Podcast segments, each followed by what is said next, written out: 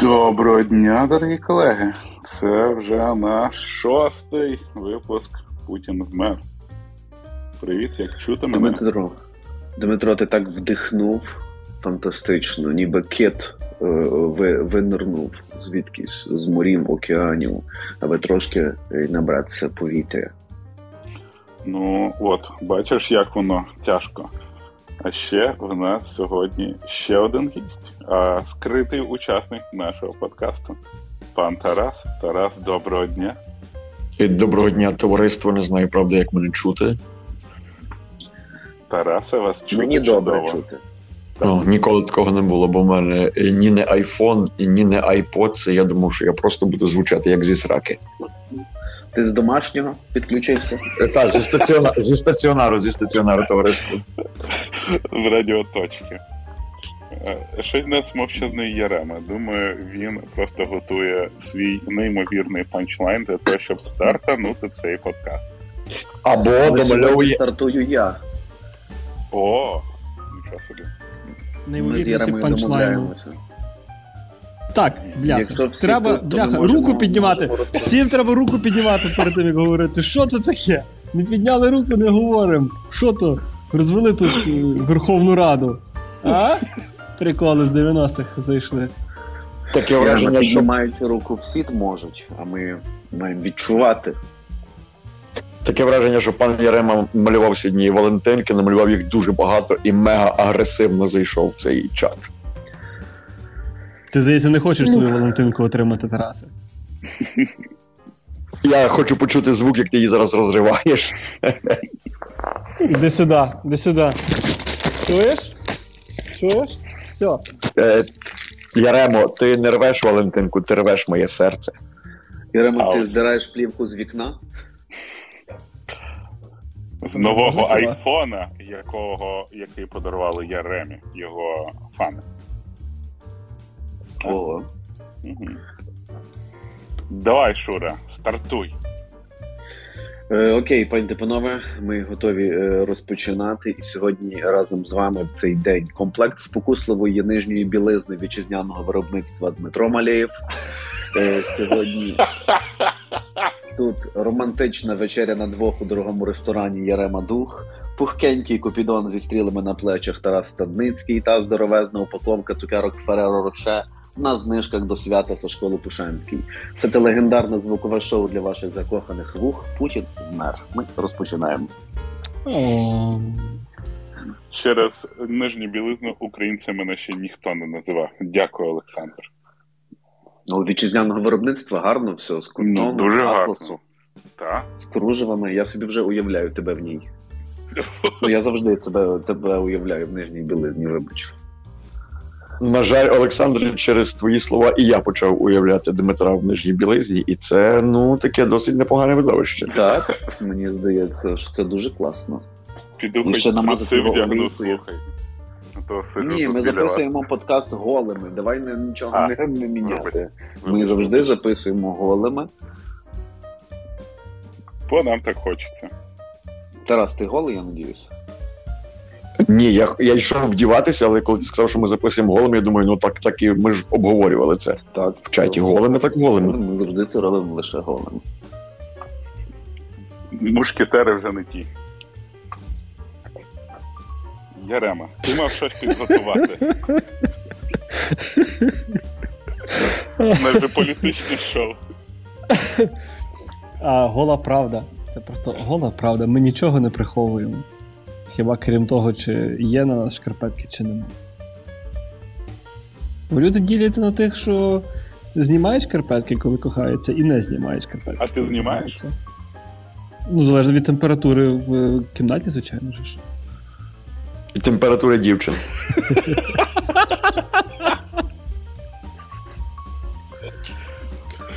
А від якої температури треба вдягати? Від 35 вже треба, напевно, вдягати, правда?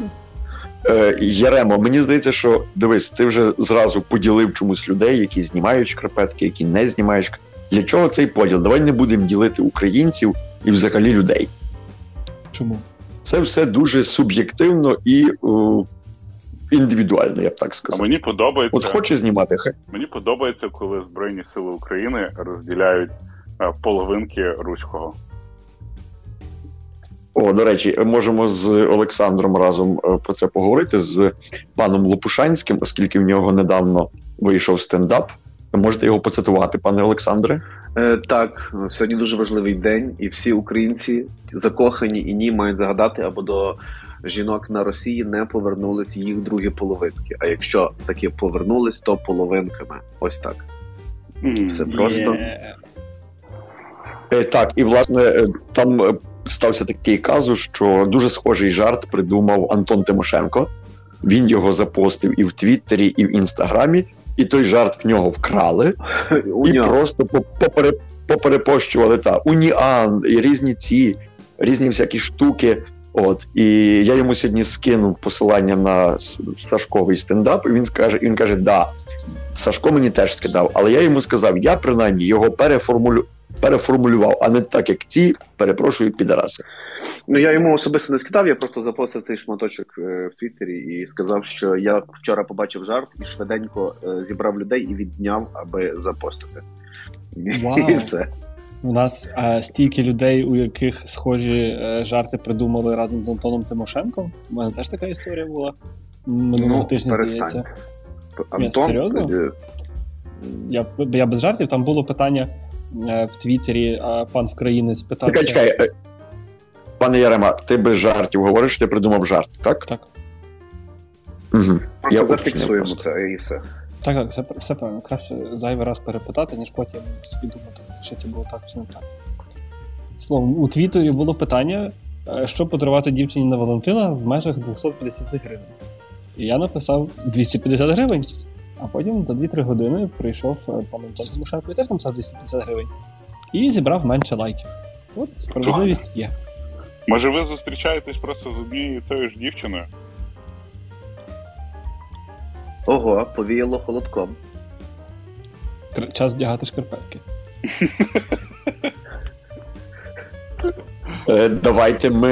Давайте ми не будемо сильно гомофобними або з одним і тим самим хлопцем. Так, звісно. Mm-hmm. Ярема, тут пишуть, що почалося засідання Рамштайну. Я підтверджую цю інформацію. Ярема, там пишуть, почалось засідання Рамштайну. Чому Ярема не там? Чому він у стрімі? Цікаво, ти був на засіданні Рамштайну в носках чи без? Є спеціальні тематичні до досок сільські шкарпетки, мені здається, які треба вдягати на засідання Рамштайну і такі схожі штуки. Топчи русню? Це про ці? Топчи русню, там, де Кремль горить, там багато є красивих. Хочу 100 000 і хочу 1 мільйон мертвої русні, там є дуже красиві. А погоджуєтесь, що 1 мільйон дохлої русні вже не звучить так далеко? Цитуючи вокально-інструментальний ансамбль Металіка, So Close, No Matter How Far.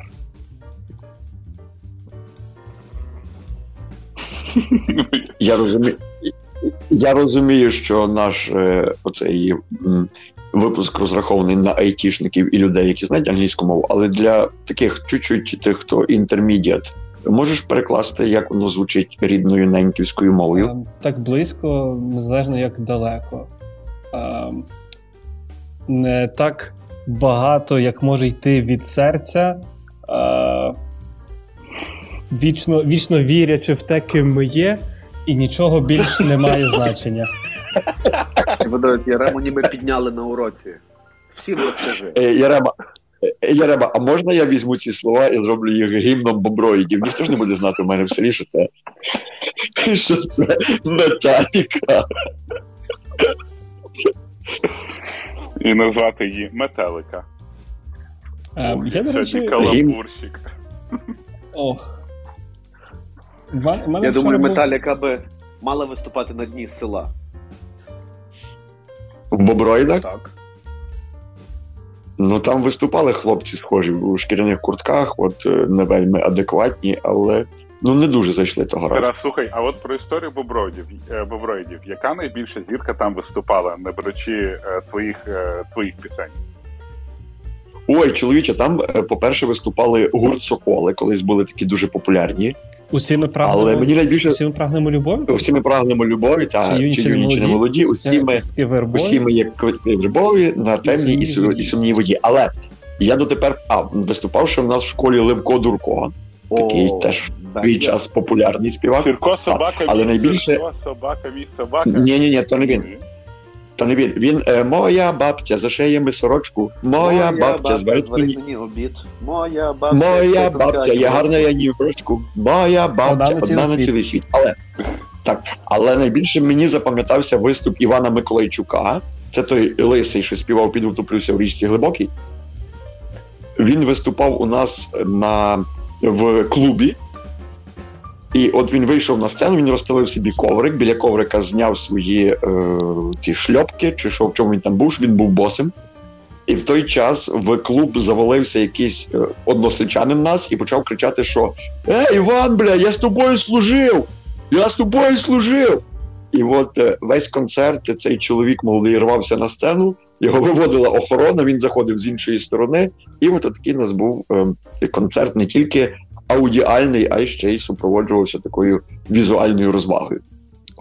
Це той самий Андрій Миколайчук, який скінчилось кохання, скінчилося все, заглядає сонце у вікна осель, щось там люди щасливі. Там люди щасливі, там сумно мені, піду утоплюся у річці нині, але в нього ще ж є така феноменальна пісня, як «Підпільник Кіндрат в надійному місці сховав автомат». Так, і потім там такий твіст, коли дізнаєшся, що це самогонний автомат, а не такий автомат, як всі подумали, типу стріляти. Так, власне. Оце пісні раніше співали і писав. Так. Дмитро, це все світ, який був поруч з тобою, біля Львова. Ти не думаєш на іншій планеті, бо ти щось замовк. Я просто, розумієш, я коли був малий, напевно, не те, що малий, а молодий, аж до інституту, я жив в центрі Львова, і я відверто думав, що поїхати на Сихів – це як десь в Нарнію якусь піти.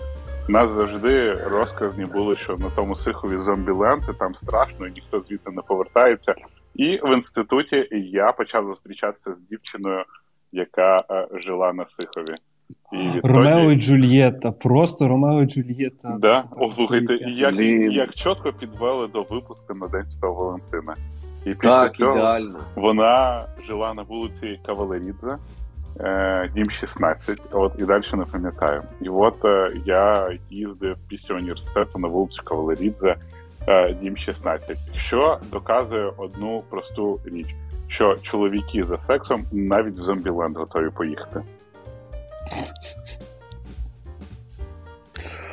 Продовжуючи тезу Тараса, досить розділяти львів'ян. Люди, які живуть на Сихові, знаєш, такі самі львів'яни, які ті, що живуть в центрі. А може навіть і більше львів'яни, ніж ті, які живуть в центрі, до речі. Я трошки навіть з цим погоджуюсь, тому що я коли читав, що село Сихів, те, що де Сихів побудували, там було якесь село, і воно було старше, ніж Львів. Тому, якщо вже в хронологічному порядку, то це Львів доєднали до Сихова, а не Сихів до Львова. Для людей, які не мають коріння у Львові чи Львівській області, це якби ви жили у Києві і роздумували про те, чи село Троєщина, яке переросло в величезний спальний масив на окраїні міста, це Київ чи не Київ. Це історичний факт. Ці одвічні бесіди про спальні райони. Ярема, давай вже все-таки перейдемо до теми нашого політичного подкасту. Рамштайн.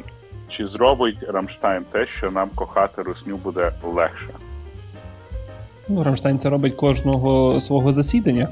Тут зараз найбільше, напевно, питання, з чим ми звідти зможемо вийти, тому що те, що наші політики і державні урядовці починають зараз просувати, що ми платимо не часом за очікування, поки там подумають про зброю, а ми платимо життям і здоров'ям людей.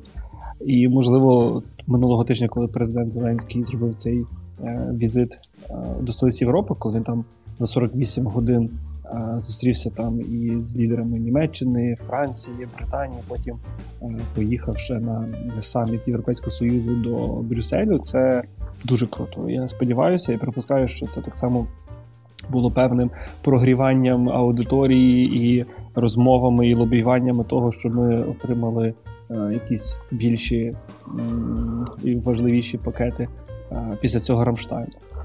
Бо ми розуміємо, що є там Сполучені Штати, які просто велетенські наші друзі в переводі на грошовий еквівалент. Британія дуже сильно допомагає, а наші близькі друзі, як поляки, чи литовці, чи естонці. Але так само є країни, які могли б давати значно більше, щоб це все їх не зачіпало. Ті ж французи, німці, ми щасливі, що нарешті вони зробили кроки і сказали, так, ми дамо вам ці танки, які ми просимо вже скільки часу. Але росіяни в тому нам навіть певною мірою сприяють, бо минулого тижня, коли ракета залетіла на територію Румунії і Молдови, а це котрий вже сигнал про те, що нам тут захищати не тільки себе. Тобто це те, що ми з одного боку ніби в переносному значенні можемо казати, що ми захищаємо всю Європу, то тут це вже, бляха, абсолютно чітко прикладний приклад був. То якби наша протиповітряна оборона не спрацьовувала, то хто його знає, коли наступні ця ракета, яка залетить на території Румунії і Молдови, яку вона біду наробить.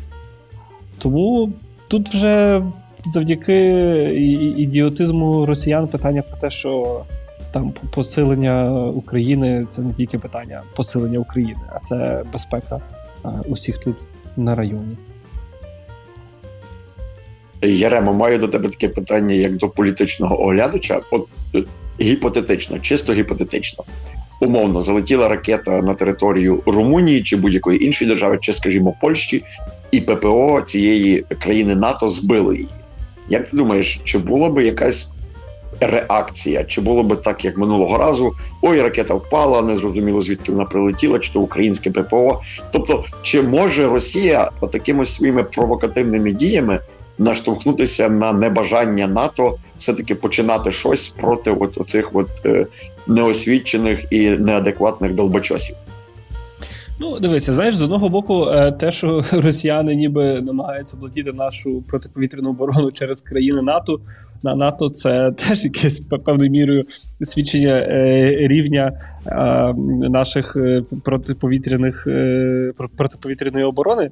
Наскільки їм простіше через Румунію вальнути, ніж десь там на півдні України пролетіти. Я, чесно кажучи, не вірю в те, що НАТО взагалі на якомусь етапі готово буде вписатися. Окремі країни, окремі члени НАТО абсолютно так. І це ми вже бачимо. Та ж допомога від поляків чи від американців, вони дуже посильно нам допомагають, і я не думаю, що там участь чи не участь НАТО якось на це вплине. Інша справа, що ця історія, коли там в районі Холмщини впала ракета в листопаді дві ракети, чи уламок одної ракети, і двоє людей, громадян Польщі, загинуло. Тоді, чесно кажучи, ми не знаємо, яка була непублічна реакція. Публічна реакція була досить слабка, як на мене. Бо росіяни побачили, що окей, ми там обстріляли фактично, і нам нічого за це не було. І це засмучує. Але завжди є якийсь маленький шанс про те, що це все-таки була якась там непублічна реакція, і умовні країни НАТО сказали, це українці. Це була остання крапля, ми починаємо там пуцувати і начищувати наші танки, щоб вам їх передати в найближчому майбутньому. Слухай, я, до речі, про непублічну реакцію людей. Я ж той день був в Варшаві, коли це впало, і по роботі я приїхав в Варшаву, і в нас от була зустріч там, по суті, зустріч з нашим головним начальником. І тут приходить новина, що на території Польщі впали дві ракети, і от поляки саме, вони дуже перелякались, вони так сильно перелякались, у них, знаєш, от було це очікування таке жахливе, як в нас там на перших днях великомасштабного вторгнення. І я пам'ятаю, що вони так нас ракети впали, а я якраз тоді ж, скільки я до вересня був в Україні, я розумію, що впали ракети, головне, щоб нікого не зачепило. Отак воно буває. Знаєш, в нас вже досить спокійно до цього всі відносились. Не те, що спокійно, звичайно, всі казали завжди русня і бана. Але прям такої паніки вже, мені здається, не було. А вони дуже перелякались. І потім я поїхав назад, і я був нещодавно в Польщі знов. І вони досі це обсуждають. Вони досі обсуждають цей день, коли впали ракети по території Польщі. І як вони на все дивились, як вони переживали, як вони боялись. Саме поляки дуже перелякались цієї ситуації. Вот. Їх можна зрозуміти, коли останні ракети падали на територію Польщі? З 40-х, напевно, аж. Угу. Але вони, мені здається, русню реально. Тут, вони такі русофоби, це просто, прям дуже, нам реально є чому повчитися в них. Вони прям, після Другої світової, вони аж вирощували цю русофобію, мені здається. Лелеяли, берегли, взращували і розповсюджували. Я думаю, там глибокі коріння, не тільки з Другої світової. Там в них є, русня заклала гарні зерна для русофобії до них на території Польщі ще давніше. Тому вони молодці. Так, тому там просто пан Сергій Стерненко, він просто її ненавидить русню як середньостатистичний поляк. Щоб рівень сказати. Тут складне питання. Я не думаю, що в поляків русофобії більше, просто в поляків інше зараз. Останні 100 років вони прожили трошки інакше, ніж ми. Їм вдалося зберегти свою національну державу після Першої світової. Їм вдалося, навіть маючи, навіть будучи під радянською окупацією, все-таки зберегти якусь окремішність, тобто вони не війшли там як 16-та республіка в склад СРСР, вони мали змогу мати хоча б якусь номінальну незалежність.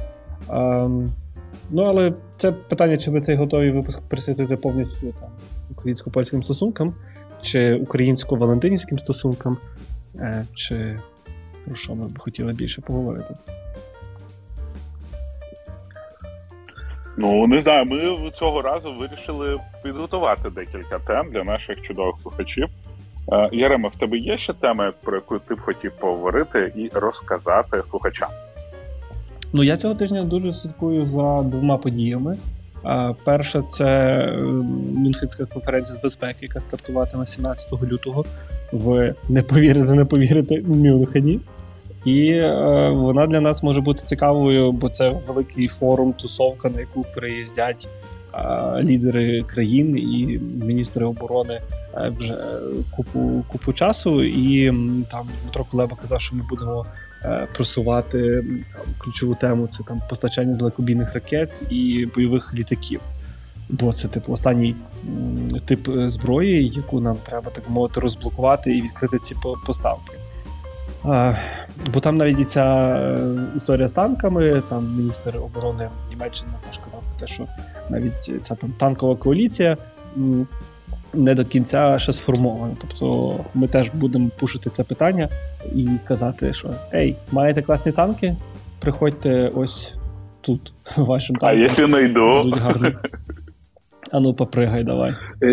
Яремо, я маю невеличке уточнення, хотів тебе дещо про це. Та Мюнхенська конференція безпеки, на якій минулого року виступав наш президент, і там, де йому вже пропонували залишатися і не повертатися до України. Правильно? Так. Це та Мюнхенська конференція безпеки, яка відбувається з 50-х чи 60-х, і там після Другої світової заснували. І Володимир Олександрович кардинально інший виступ підготував в 22-му році, після якого ми всі такі вау! Ми не очікували. Тут немає, там не було місця вже шашликам і всяким там штукам, які там були спокійно-заспокійливі, а він вже посилав такі сигнали, що ми будемо готові боротися. Але як пізніше, здається, Washington Post написав, що йому вже пропонували з Мюнхена не вертатися і десь тусити вже в Європі, робити якийсь уряд в екзилі і так далі. Там була в нього вписка, да? Вже казали, вже не треба, ніяких хостелів вже не шукай, ви ж можете нас зупинитися. Там просто, я підозрюю, Байден порахував, скільки тут буде коштувати бензини, залетіти в Київ, якщо що, забрати його. От, він каже, та лишається вже, не хочемо тих вертольотчиків напрягати вже 24 лютого. Ну, це просто ще одне нагадування, наскільки вірили в нас люди в різних країнах, і яке чудо вдалося створити українцям 24 лютого і всі дні наступні. Та і яке чудо вдалося створити в лютому 2014 року. Я думаю, ми це більше обговоримо на наступному подкасті. Це буде гарна тема. Згадати все і подякувати тим, кому ми маємо бути вдячні. Але це та теза, яку я повторюю і не втомлюсь повторювати, що нам треба ставати багатими і сильними. Тоді ніхто нам не буде розказувати, куди нашому президенту летіти, як летіти. Коли ми будемо достатньо сильні економічно і військово, ми вже будемо розказувати іншим президентам, що їм робити. Є просто, як на мене, велика ймовірність, що люди, які от казали так про Україну і про українців, і які не вірили, що, власне, дуже багато з тих людей ніколи тут не були і не спілкувалися з звичайними пересічними українцями і толком і не знали, хто це такий. Тобто вони про нас знали там про якісь, по якихось революціях, по купі корупції, по корупційних скандалах, ну і так далі. А зараз Володимир Олександрович може почати Мюнхенську конференцію безпеки словами «Ну що, в'єбалі гівна?» Як сказати це англійською? І тут рекламна інтеграція школи англійської мови могла б бути. Якщо ви хочете рекламну інтеграцію в цьому подкасті, напишіть, будь ласка, Дімі. Чи Саші, чи Тарасу, чи мені. Кому навіть напишіть, будь ласка. Можете просто гроші присилати, ми не проти. Окей. А друга подія? Яремо, продовжуй. Про що ти ще хотів? А друга подія, вона більше зі світу спорту, так би мовити. Я вже про це згадував раніше, і цього тижня, можливо, ми дізнаємося трохи більше. Про Олімпійські ігри 24-го року в Парижі. Ми ж підняли питання того, що якого милого російські і білоруські спортсмени взагалі розглядаються як потенційні учасники цього спортивного заходу.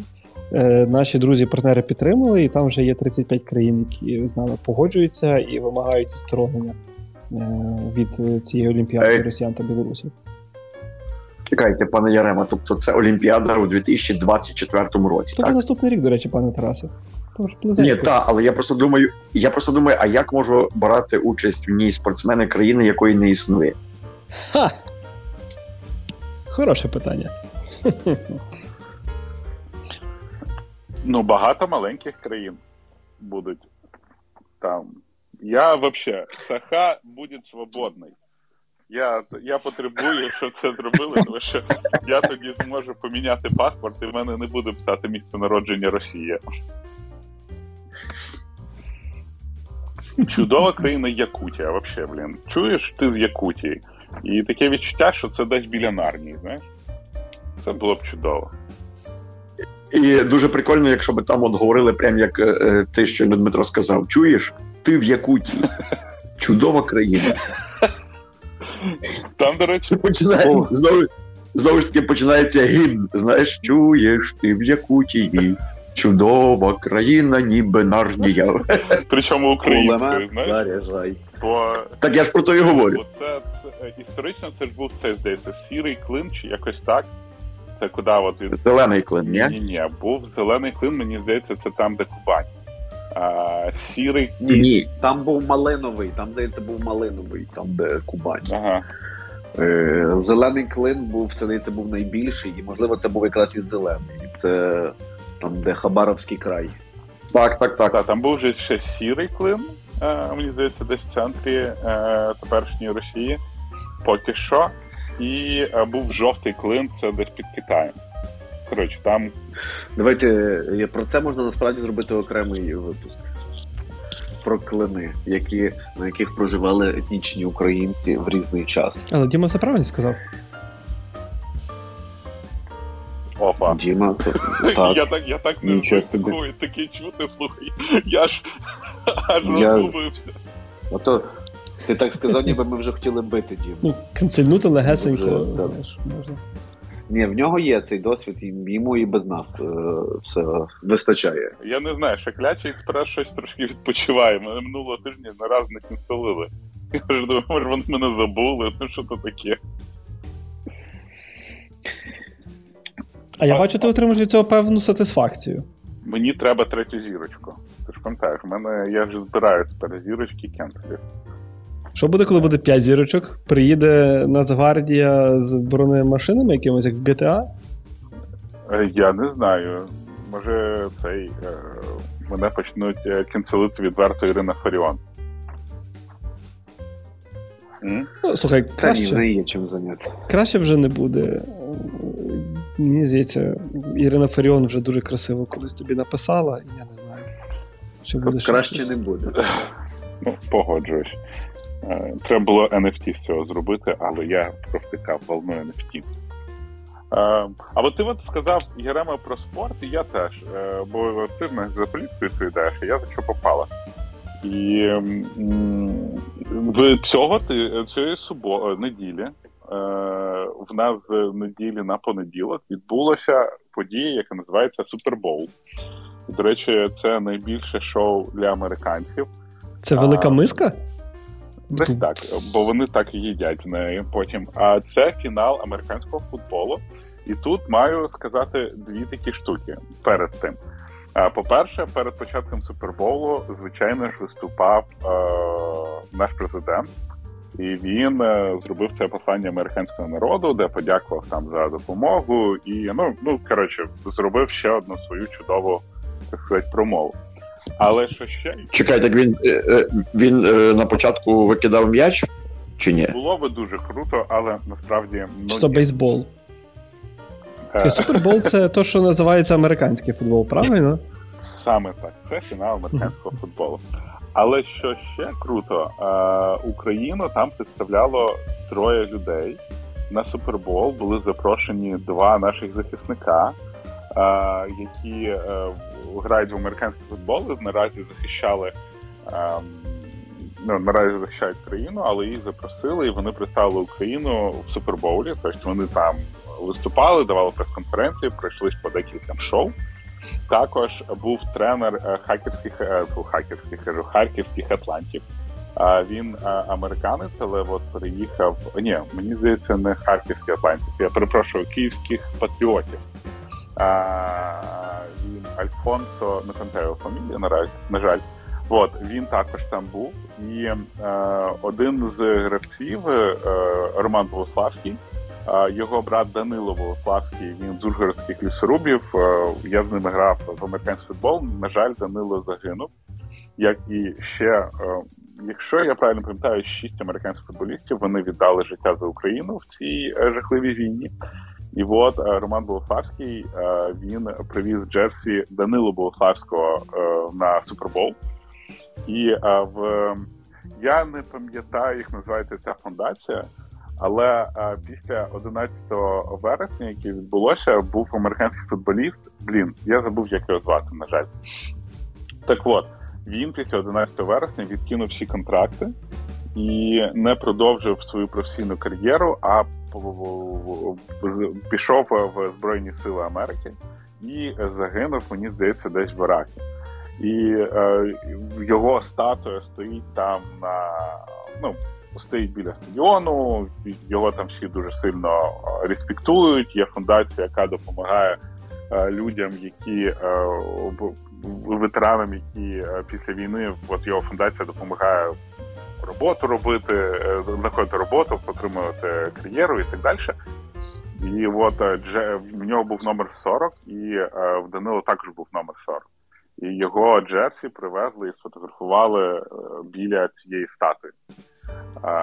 І мені дуже було приємно бачити тих ребят, з якими я грав, як вони потім представляли Україну на Супербоулі.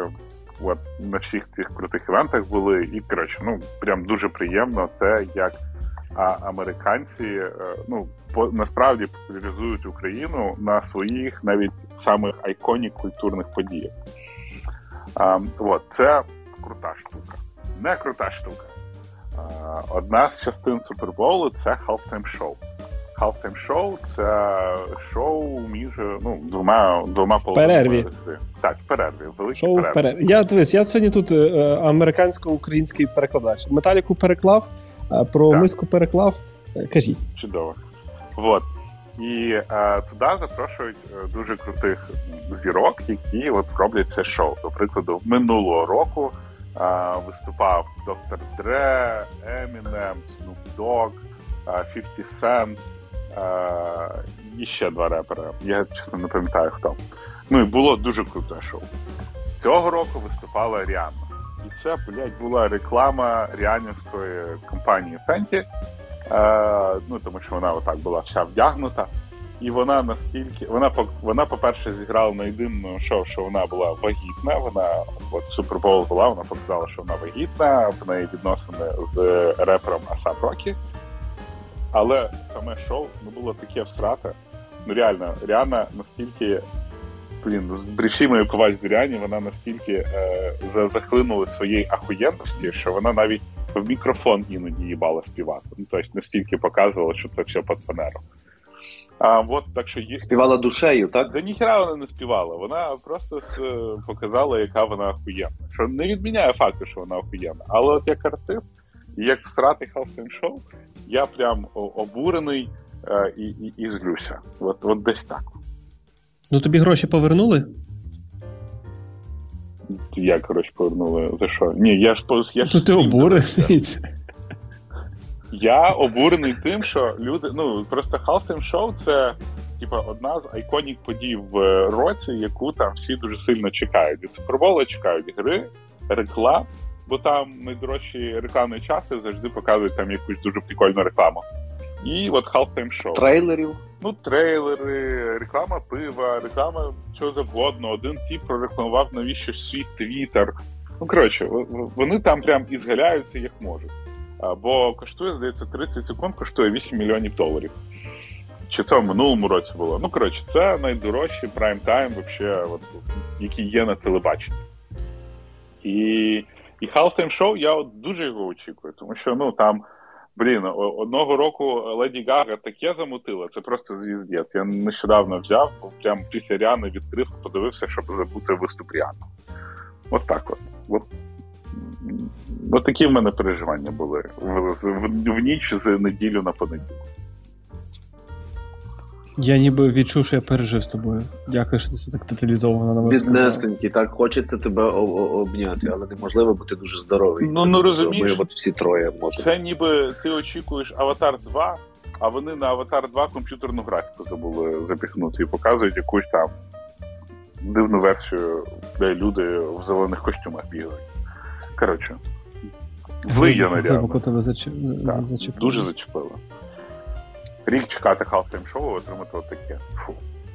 А минулого року ми з пацанами, з тими, якими я грав в американський футбол, ми флексанули. Ми на перегляд Суперболу зняли собі цілий кінотеатр. Я просто згадую, що це було, рік назад. Вам побудували? Ні, ми вирішили не будувати для цього кінотеатр. Ми взяли вже існуючий кінотеатр. Це була Планета кіно в форумі. Ні, не в форумі, а в Кінкроці. Взяли просто силою, правильно? І грошима, і добрим словом. І ми так порофлексили, і в мене прям така ностальгія, що це було тільки рік назад, а виглядає, що це було взагалі в минулому житті. Товариство, я тут до Дня Святого Валентина хочу вам розказати ще одну історію, яку я би хотів, щоб ми теж всі разом пережили, оскільки є новини з Туреччини, де проходить свій футбольний збір команда Закарпаття «Мінай».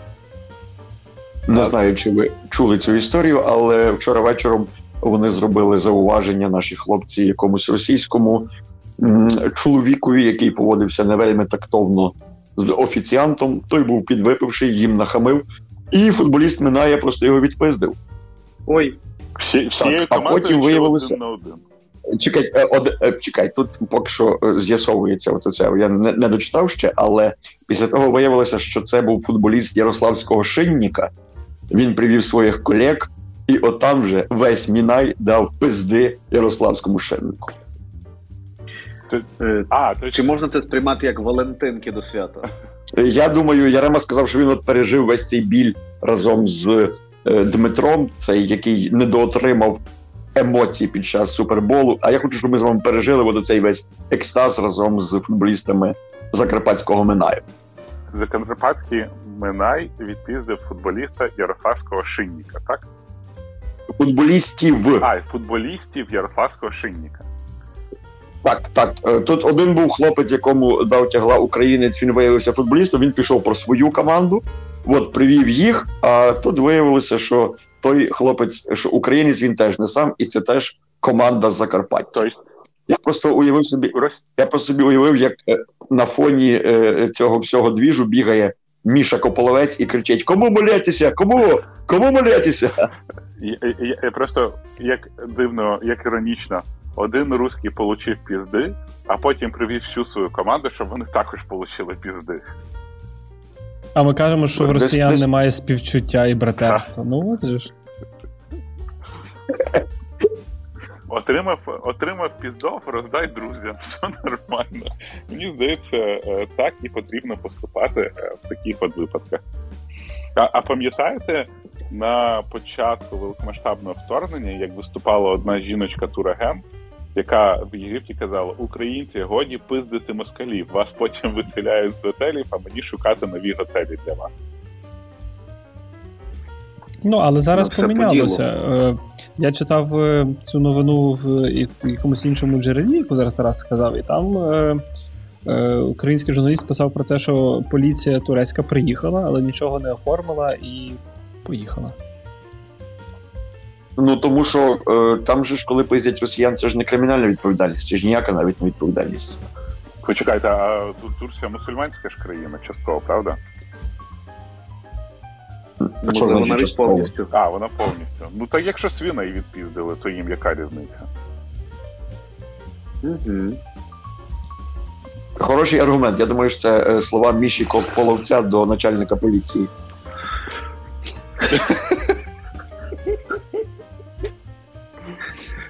Як цитата записана.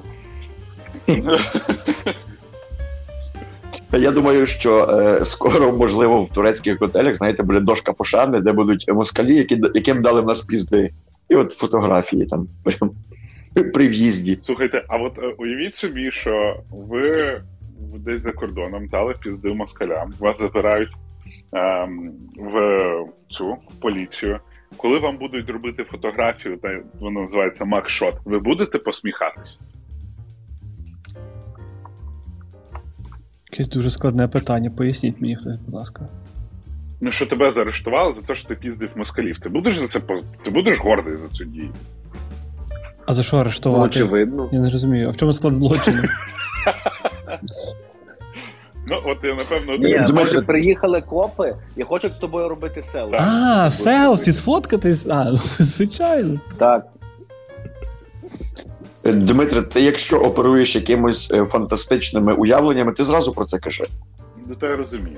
Я все... От, в мене, знаєте, ще оцей гуманізм, який говорить, що закон для росіян також, на росіян також розповсюджують. Але я все забуваю. Вибачте, будь ласка. Товариство, я хотів вас запитати, чи є у вас традиція 14 лютого або ж перед день цього дивитися якесь романтичне кіно, якесь таке пов'язане, якісь, бо є дуже... Мене з вчорашнього дня просто на мене напав таргет, всюди мені пропонує списки фільмів, які я повинен глянути в ці дні, коли кохання звідусіль, по вулицях ходять чоловіки з величезними ведмедями, м'якими на плечах. Що ви скажете? Чи є у вас якась така традиція і що ви дивитесь? Я мушу сказати, що в мене змінилось відношення до найромантичнішого фільму, який я коли-небудь бачив. В мене внезапно стався припадок Last of Us. Якщо ви не дивитесь цей серіал, то треба подивитись. Я чекаю, щоб він вийшов повністю. Ну от, там є 3 серія, і це, як на мене, найромантичніше, що я бачив за останні, напевно, декілька років. Так, прошу зупинитися, будь ласка. Ми будемо дивитися ту серію, ми тоді про це подумаємо. Так, я теж прошу Дмитра без спойлерів, бо я серіал ще на початках, а гру, другу частину я взагалі десь на середині закинув, там, де дуже страшно. В кількох місцях дуже страшно, я просто не можу зібрати. Ну, тобто, я взагалі зараз, не маю якось бажання за останній рік взагалі щось там шпіляти, але я навіть одного разу подумав, дивіться. Таке в новинах робиться, таке на вулицях. Там в тебе там в мене в Києві на район літають іранські дрони. Думаю, я пограю в гру, відволіктися буквально на півгодини. І там все одно страшніше. Я зрозумів, що я не знаю, як грати в цю гру на превеликий жаль. Хоча сюжет прекрасний, механіка прекрасна, картинка прекрасна, але тупо місцями страшно. А Макс Щербина мені каже, що я навіть до найстрашнішого місця ще не дійшов, коли я йому почав розказувати, де я зараз. Він каже, то граєш до лікарні, от там буде взагалі капець. Тарас, я тому без спойлерів вам хотів сказати свої відчуття про романтичні фільми, бо ця серія якось аж змінила моє відношення до ідеальних відносин. Тарасе, ви що? Романтичне кіно в ці дні. Що для вас? Найперше, я вже почав кемарити, бо то обід, а мені вже 40 під ваші гарненькі, молоденькі голоси чуть почав гуняти. Молоденькі голоси, яким теж під заголовком за 30. Я не знаю, ти мені нагадав про ці якісь фільми, але я зрозумів, що мене не пруть от такі прям якісь дуже... улесливі, ласкаві, от такі добрі фільми. Мені дуже сподобався серіал «Afterlife» з Рікі Джервейсом, де такий канонічний комік написав такий дуже хороший і добрий серіал про любов в невеличкому такому містечку. Ви всі дивились? Я не дивився. Товариство. А дуже рекомендую. Хіба «Afterlife» це не фільм з котримось з Райанів, там де щось про космос і про чужих? Це не виключає. Але є ще серіал такий з Рікі Джервейсом на Нетфліксі. 3 сезони, короткі серії, дуже цинічний, дуже хороший. Тому я рекомендую, якщо ви не добралися ще. Я хотів завершити те, що мене вчора таргетували різноманітні ці класичні фільми. Ми їх всіх, якщо й не бачили повністю, то точно розуміємо, про що їхні сюжети. Я розумів, що ці фільми для мене вже так не працюють, як працювали до 24 лютого. Все змінилося, і я собі просто, перечитавши сюжети тих всіх фільмів, трошки адаптував, як би вони могли виглядати зараз. Якщо ви не проти, то ми поділюся. Я єдине, що хотів зазначити перед фіналом цієї теми, що мені здається, це досить просте питання, бо коли в тебе є стосунки в районі Валентина, то навіщо тобі дивитися фільми? А коли в тебе нема, то дивишся сам удома. Це... Дякую. Це не видане з мого неопублікованого стендапу. Це дуже так глибоко просто. Мене вчора переслідував фільм, там один з перших у всіх списках є фільм «Турист». Знаєте, там з Джонні Деппом і Анджеліною Джолі про у Венецію. Mm-hmm. І мені здається, що зараз можна по-іншому подивитися, знаєте, на цю стрічку, що турист з Воронежа, Тіхон, приїжджає на південь України, там він хоче залікувати душевні рани, повернувшись в ісконно-русські землі, в Каховці знайомиться з цікавою дівчиною Марічкою. Поранене серце його, схоже, готове здатися новому коханню, але до цього не доходить. Марічка, українська партизанка, заколює його вилами і топить у Дніпрі. Тихо на грані Михаїл Пореченков, Марічку Ольга Сумська. Як вам? Це фантастика. Ніхто не візьме Поречнікова, цього придурка зніматися. Чому не знаємося? Мені ще подобається, є ще одна стрічка, якщо ви знаєте, є таке «Це безглузде кохання», дуже відомо, і мені подобається, що зараз воно могло б заграти іншими барвами. Це безглузде кохання, це двоє мужчин у поважному віці, сходять з розуму і починають найбільшу війну на території Європи в часі Другої світової, але це історія з хеппі-ендом, вони залишаються до кінця життя удвох у спільній тюремній камері. Як вам, Ярема? Хіба це не граф Монте-Крісто? Можливо. Є ще українська стрічка, називається «Красуня», про біографічну історію про українську дівчину Саву Богдану, яка за легендами звільнила цілий острів від загарбників. Всі люблять це кіно, окрім Тараса Чмута.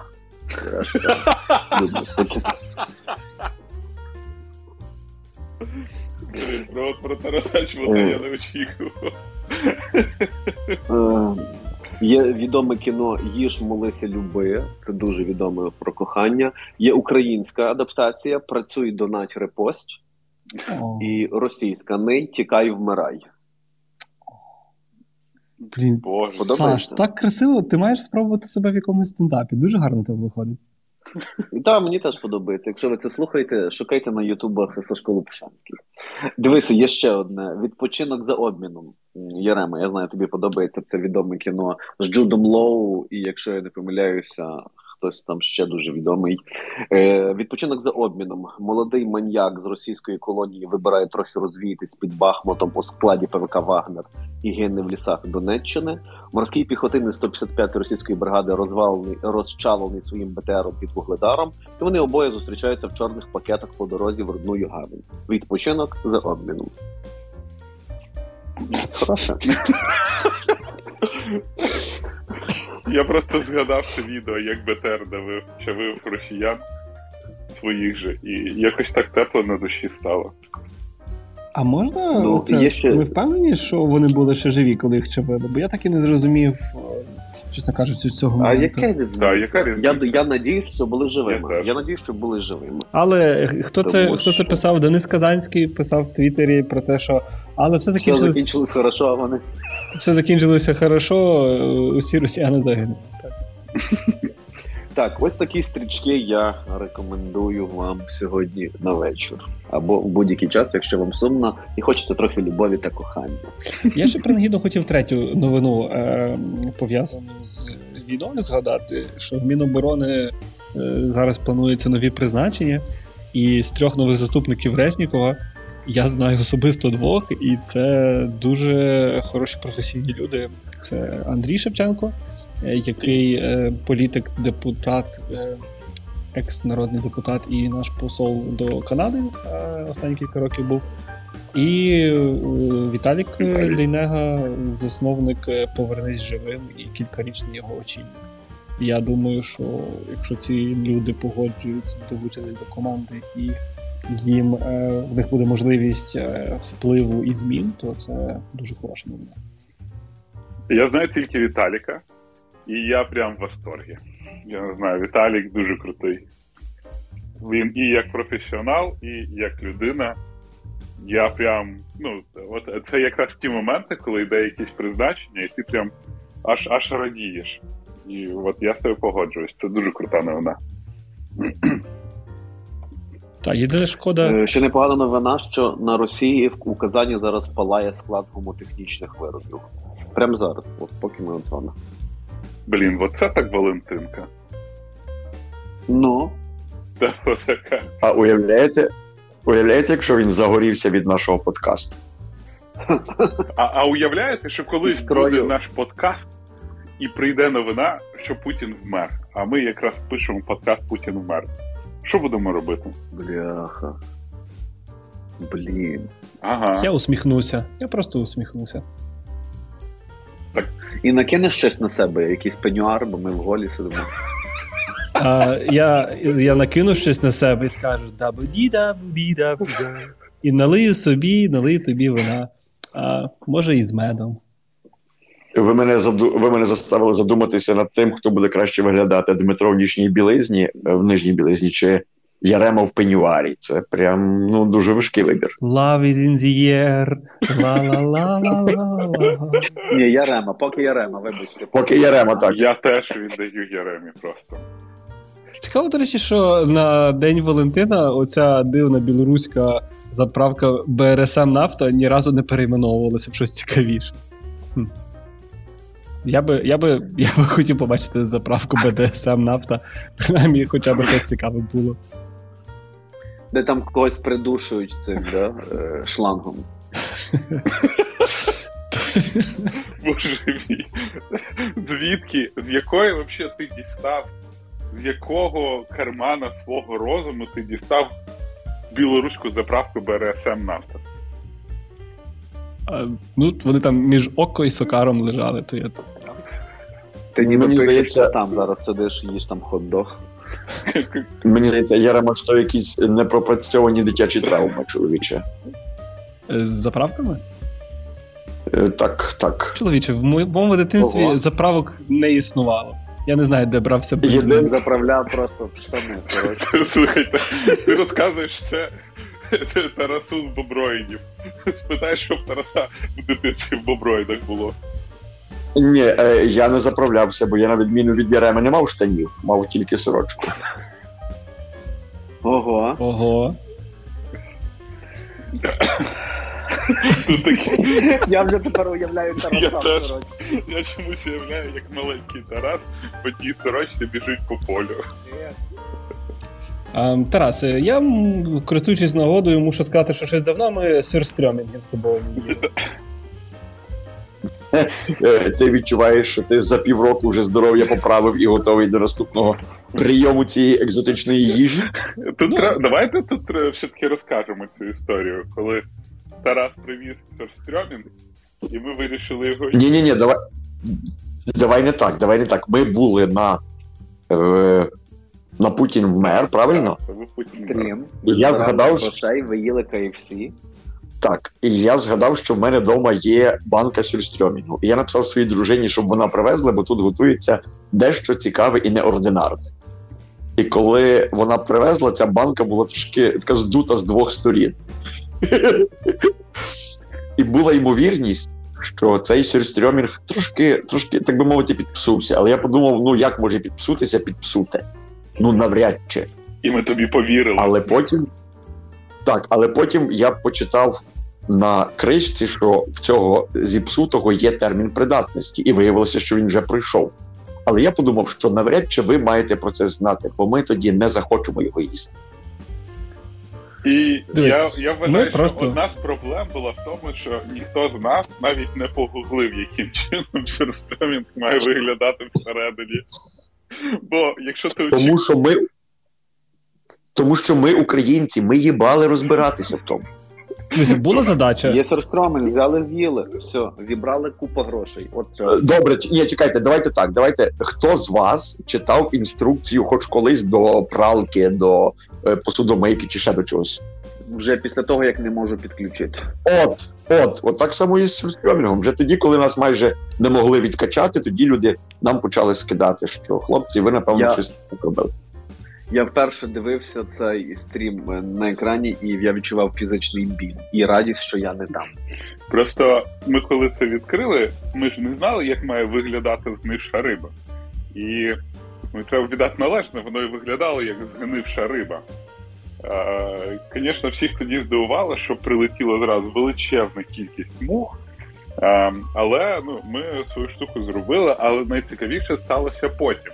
Ми прийшли додому, всі прочитали, що таке булімія, створили чатик підтримки між мною, Яремою і Тарасом. І впродовж 2 тижнів кожен день перевіряли, чи ні до кого булімія не прийшла, тому що інкубаційний період булімічної бактерії, здається, від 10 до 14 днів.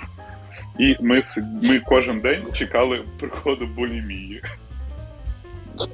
Є проблема певна, тому що в 40-річних чоловіків ти не розумієш, чи це булімія, чи це твій класичний фізичний стан. Це цікаво. Мені завжди подобається, які теми ми підіймаємо в обідній час. Видно, що вже навіть сюрстрьомінг би з'їли зараз з хлібчиком. Він, до речі, здається. Для мене... Старшим вперед, будь ласка, Тарасе. Так. Діма, не перебувай старших. Вибачте. Це, там є Тарас, хай Тарас скаже, будь ласка. Я ж десь потім, коли лежав на наступні чи в якісь інші дні і чекав приходу булімії, я також читав, що сюрстрьомінг їсться взагалі-то з цибулькою, з хлібчиком, з вареною картопелькою. Це має бути все, не так, як ми їли на заводі. Чуть-чуть не так. Відійшли від верстата свого. Взяли сюрстрьомчику, бахнули і пішли назад працювати. Що ж, а які в нас були варіанти? Я з вами повністю погоджуюсь, але якщо подивитись, як він виглядає, чорстрьомі. Не те, що в нас було ніби, я не знаю, туберкульозні соплі хтось від Харкова в цю баночку. А воно виглядає як сільодочка, нормальна така сільодочка. І от Тарас сказав, що треба їсти її з картопелькою, з цибулінькою. Вона прям дуже гарно вкладається в цю картинку. Тому я думаю, що сьорстрьомінг нам треба з вами буде повторити, але не прогнивши, не згнивши, прогнивши. От так от. Минулого подкасту, коли Дмитро сказав, що краще бути обіцяним, ніж обіцяним, я зробив помилку і запитався, чому він так вважає. І отримав кілька історій від Дмитра і Олександра, які мене дещо травмували. Тому сьогодні, коли Діма каже, що сірстромінг схожий на туберкульозні соплі, я не буду питатися, звідки в нього ці знання. Я думав, Ярема, що ти скажеш, коли я чув історії про обіцяний і обіцяний, я вирішив дослідити конкретніше ті два. І от минулий тиждень займався дослідженнями. Це якби я був науковцем. Так, звичайно. Наближається логічне закінчення цієї нашої розмови. Я хотів би тебе запитати, на що нам цього тижня треба звернути увагу, аби наступного тижня нам було цікавіше слухати твою аналітику та оглядини геополітичної ситуації. Ти хочеш закінчувати нашу розмову до того, що я вже казав на початку? Не знаю, що я хочу. Я хочу, щоб це була якась європейська драматургія, як завжди. Європейська драматургія — це коли ти бачиш, як там всі твої родичі повмирали, і ти сидиш з черепом свого колишнього придворного блазня і кажеш, купатися чи не купатися, складні ці питання задовго, то може не вагаясь спустити враз штани і пливти батерфляями, аж поки за боями в очах не потемніє. До речі, Ярема, ти чудову тему підняв. А ти чув, що Британія таки хоче повернутися в Євросоюз? Яке джерело цієї новини? Твіттер. Я не знаю. Ярема, ти політичний експерт. Я людина проста. Бачу в Твіттері новину, вірю в твіттерську новину. До речі, згадавши про нашого патріарха, про Леся Подерев'янського, нещодавно я бачив кусочок відео з ним, де він пояснює Яні Соколовій, чому пити вечором це дуже і дуже погано, краще пити з самого ранку. Ви бачили це феноменальне відео? Я мушу сказати. Ні, але я вже його шукаю. Так, пан Лесь, він, до речі, досить аналітично стверджує, що коли ти п'єш вечором, нема змісту. Ти п'єш, лягаєш спати, а ранком в тебе бодун. А коли ти чуть-чуть хряпнув зранку, ти цілий день бодрячком, ти відчуваєш оці всі алкогольні, як би це правильно сказати, поліпшувачі настрою протягом цілого дня, а вечором ти вже тверезий лягаєш собі спати. Знаєш, Тарас, ти як просто все. Ти ж не п'єш, і ти як люди з поганим комп'ютером, на якому не працюють хороші ігри, вони дивляться ці ігри на Ютубі. От це ти також не п'єш, але слухаєш, як інші п'ють. Дмитре, якщо я не п'ю, це не означає, що я маю не дбати про своїх п'ючих друзів. Дякую. Ярема, це про нас з тобою, бо Сашко вроді теж майже рік не п'єш, правда, Олександр? Ти погано слідкує, я 10 місяців не вживав алкоголю і на Різдво повернувся в стрій. Ох, славте, Господи! Боже, я так радий. Це просто різдвяне диво.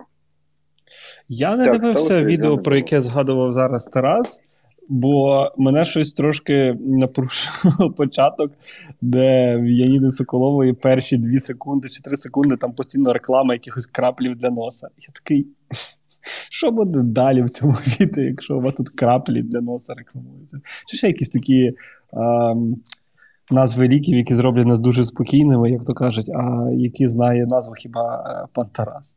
Коротше, мене щось цей підхід не дуже цей.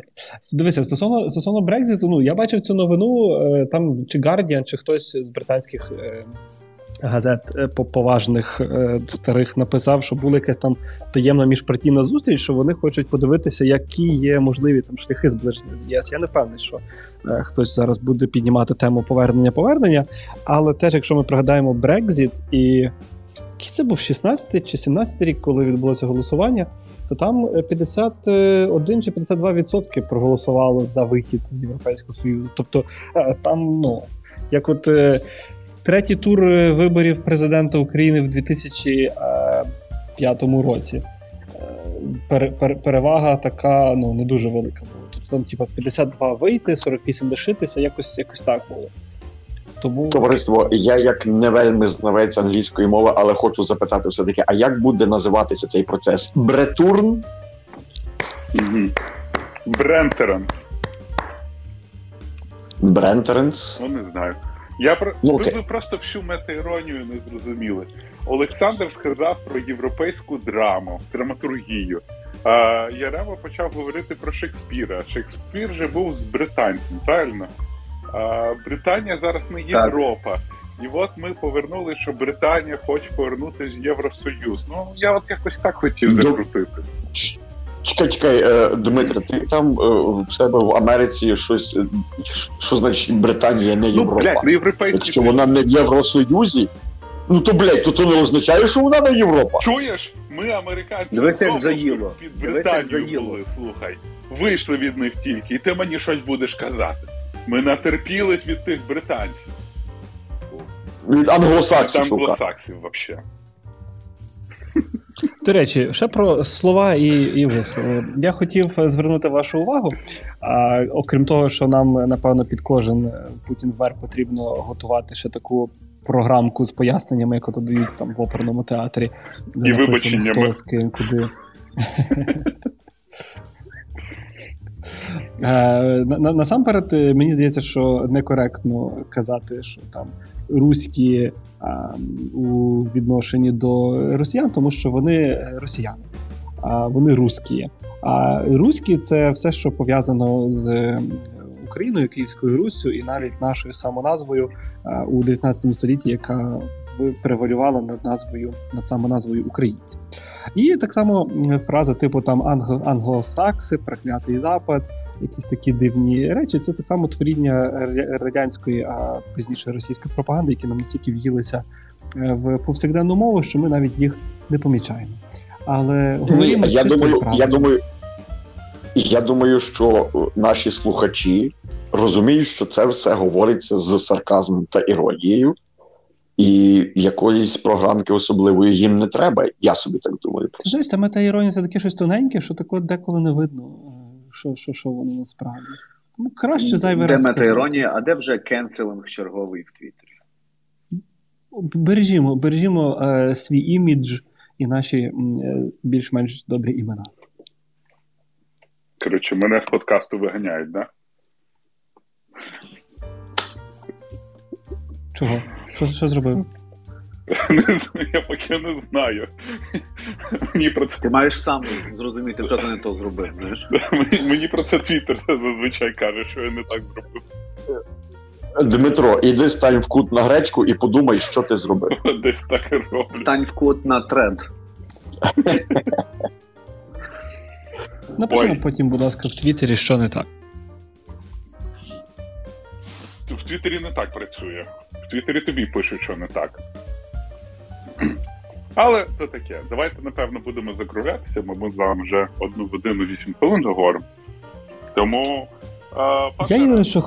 Я хотів перед завершенням сказати, що я щойно побачив ютубівську рекламу, яка перебиває відео в офлайні. Щойно відкрилися двері, і там якийсь мужчина в курці в шапці запитався, чи не треба мені наклеїти захисне скло. Я не знаю, хто цей мужик, звідки він взявся. Я просто сиджу, розмовляю з вами. Клас. От на цій, так сказати, рекламній інтеграції мужика, який може вам наклеїти захисне скло в будь-якому місці, будемо, напевно, і прощатися. Пан Тарас, як тобі повернення в теплі води Путін вмер? В родною гавані. Мені дуже незвично, цікаво і хочеться продовження. Це як перший раз замовив собі двойняшок. Ой, це дабл-чізбургер так називається? Так, Яремо, все правильно. Гарно. Не знав, тепер теж так називатиму. Ярема, я тебе дуже прошу, ти як будеш це робити в Маку, казати, я хочу замовити двойняшок, хочу бути біля тебе і дивитися на реакцію людей, які прийматимуть в тебе замовлення. А в Маку ще можна замовити в людини живої, то не треба тикати в цей iBox. Цікаво. Зробимо. Гаразд, Тарасе, підемо наступного разу з тобою в Мак і зробимо це.